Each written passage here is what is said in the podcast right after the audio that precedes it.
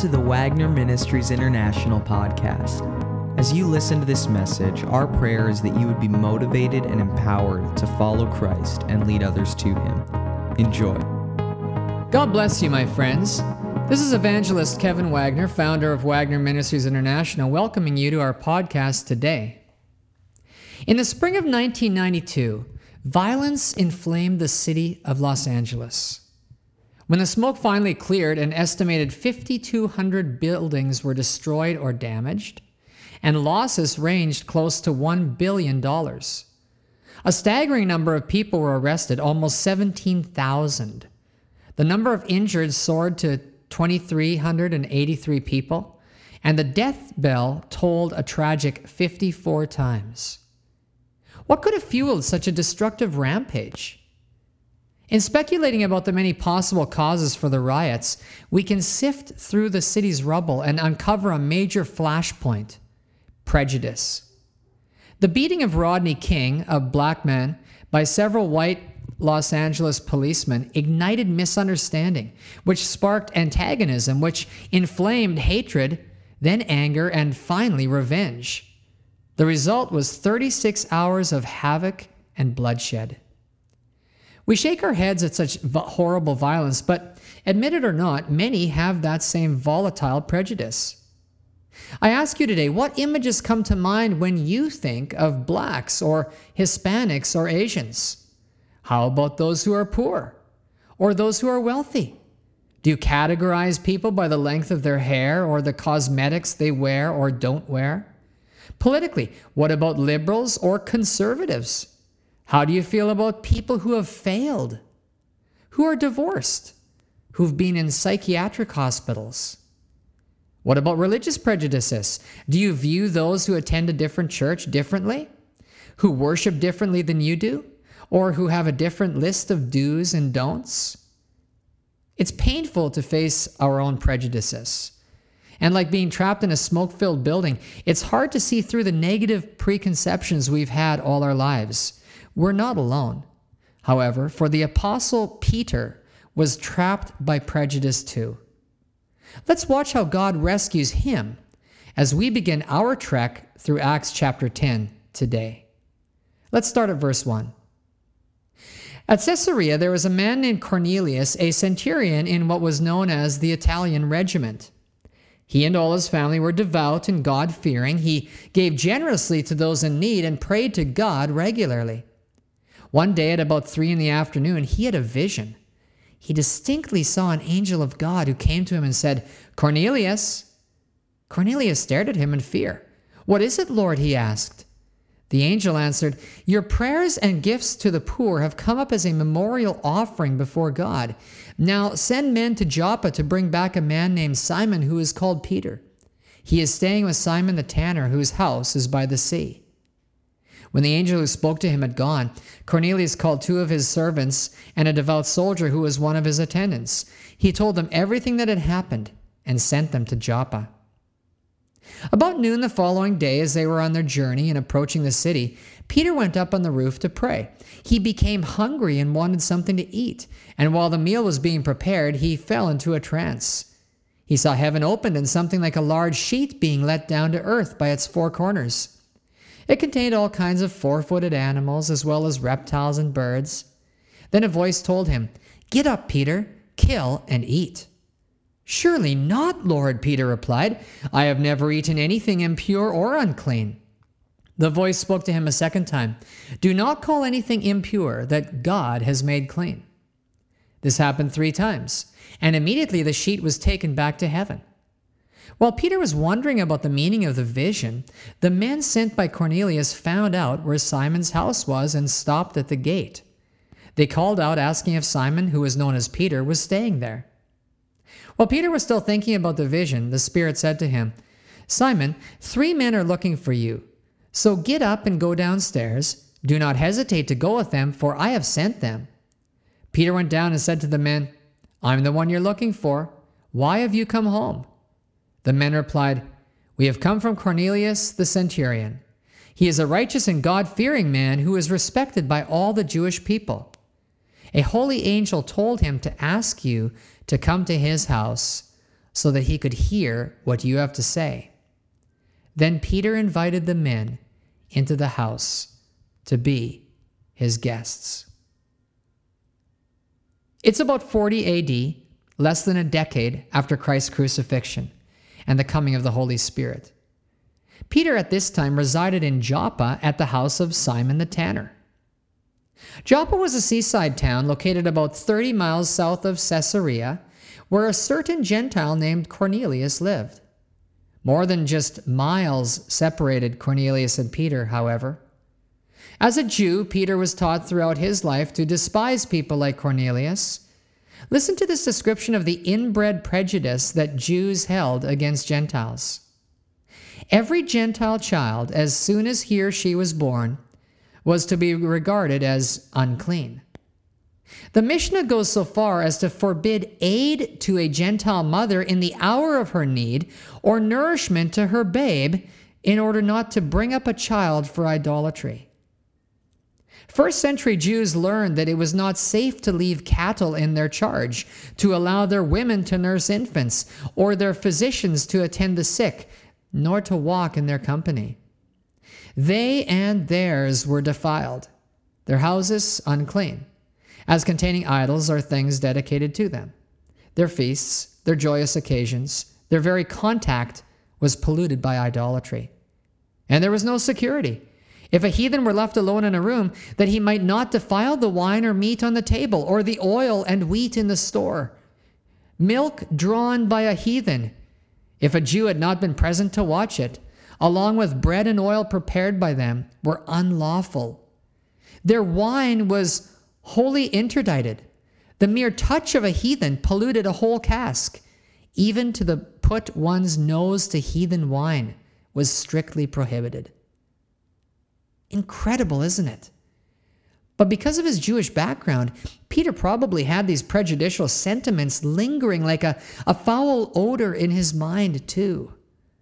Only a fresh breath of God's grace could clear the air and open wide the church's door to a world of Gentiles waiting to follow Christ. That refreshing breeze came unexpectedly that first century morning when God brought Cornelius and Peter face to face in a supernatural way. It's interesting to note that Joppa, where Peter was staying at the time, was the same town where another reluctant Jewish missionary to the Gentiles had spent some time. Think back over 700 years before Peter and Cornelius and Acts chapter 10 to a man named Jonah. Remember? God placed a call on his life to go preach repentance to the people in the city of Nineveh. And the first place Jonah went was Joppa. From Joppa, he hopped a boat the opposite way from Nineveh, trying to run from God, but, well, you know how it ended up with the world's biggest fish story. So, Joppa seems to be the place where reluctant missionaries and evangelists end up, and we find Peter there today. The barriers that had to be overcome before Peter would share Jesus or even have anything at all to do with Cornelius or any other Gentile were obviously insurmountable, apart from the supernatural power of God. Peter's prejudice toward Gentiles was probably stronger and more ingrained than any prejudice we may have today. At least, I hope so. But every one of us needs the Holy Spirit to do some divine surgery in our lives and remove the bitter root of prejudice that we may have towards others. It doesn't take long to find prejudice all around us in our world. Just look at the riots happening now with police officers, officers and the African American community in the U.S. But perhaps race may not be the issue in your life. Perhaps it's behavior, or age, or appearance, or denomination. In your own life, Ask yourself this question today Who do I least want to share Jesus Christ with? In fact, if the truth be known, I don't even care very much at all for that person's spiritual well being. Who is that person, those people in your life today? Peter was struggling with this, and God dealt with it, and he wants to deal with it in your life too. Because, my friends, you see, at a heart level, every human being is the same. God knows this. We all have sin in our lives. We all need the forgiveness of Jesus. We all have a soul that is utterly valuable and that Jesus died to save. No one person's soul is more or less valuable than another's to God. Every person's soul, the handicapped, the homosexual, the wealthy, each soul is of infinite worth to God. And God needs you and I to reach each one with Jesus. Show each one of them their need for repentance, that they might taste salvation and live. You see, that's why there is no room for prejudice in the whole body of Christ. I ask you today who will take Jesus to each person who needs him in your community if you won't? And if prejudice is holding you back today, take that sin to Jesus, confess it, and ask God to do the deep work of rooting it out. In years past, prejudice has been a significant hindrance to the spread of the gospel, and God does not want that to happen here, today, now, in your community, or in our world. It's interesting to note the way that the Lord is preparing Peter to make this monumental break in the history of God's dealing with mankind. God knew that such a huge shift in Peter's thinking would need some advanced preparation, and so prepare him he did. For some time, it seemed like God was working on Peter's heart, breaking down barriers of prejudice and the like. How, you ask? Well, turn back to Acts chapter 9 for a moment. Look at verse 43 at the very end of the chapter. The Bible says, Peter stayed in Joppa for some time with a tanner named Simon. Now, you may be wondering right now how that verse would help change Peter's attitudes toward non Jewish people. Well, consider this the man Peter was staying with was a tanner. That meant he worked with animal hides, all sorts of animal hides, drying and working them into usable materials for tents, clothing, etc.